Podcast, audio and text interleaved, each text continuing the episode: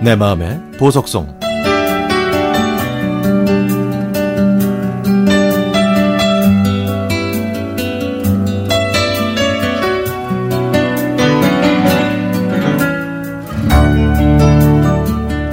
지금 사는 동네로 이사 온 지 8년이 넘었습니다. 그 8년이라는 시간 동안 동네는 정말 많이 변했고 그 변화는 현재도 진행형이네요.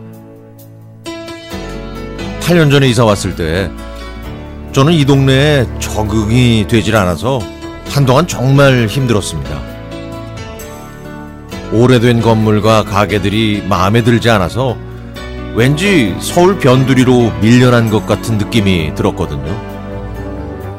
그래서 예전에 살던 동네로 돌아가고 싶었지만 1, 2년 살다가 또 이사를 갈 수도 없는 노릇이어서 그냥 이곳에 정을 붙이고 살아가야 했죠.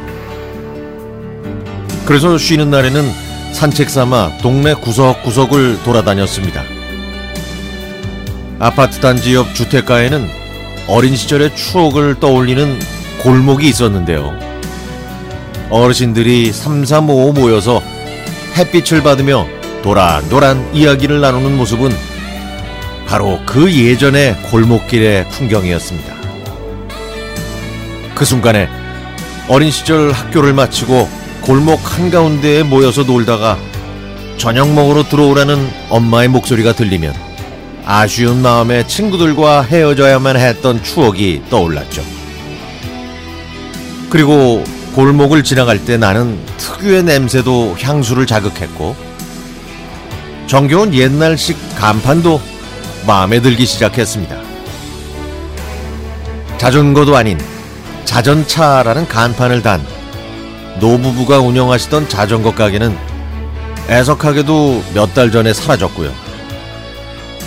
최소 30년이 됐을 식당과 사진관, 미용실, 다방도 그 사이에 모두 사라졌습니다.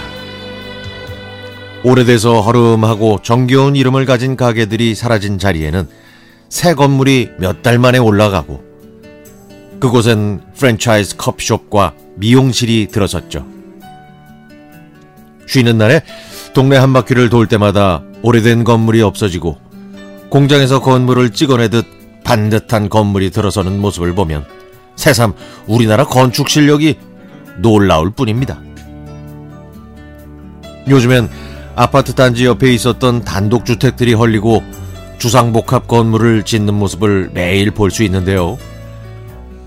저희 동네에도 이런 주상복합 건물이 올라가는 곳이 한두 군데가 아닙니다. 처음 이곳에 이사와서 오래되고 옛날식 이름의 간판을 내건 건물들이 그렇게 싫었는데 아니 이게 점점 사라지는 모습을 보니까 만감이 교차하는 거예요.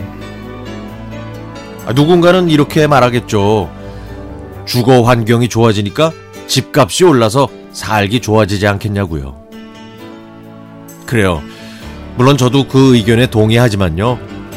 단독주택과 골목이 사라질 때마다 우리의 어린 시절 추억도 함께 기억 너머로 사라지는 것 같아서 썩 좋지만은 않습니다. 저는 또 우리의 몸과 마음은 골목에서 성장한 것 같은데 요즘 아이들은 이 골목이라는 곳의 의미를 알기는 알까요?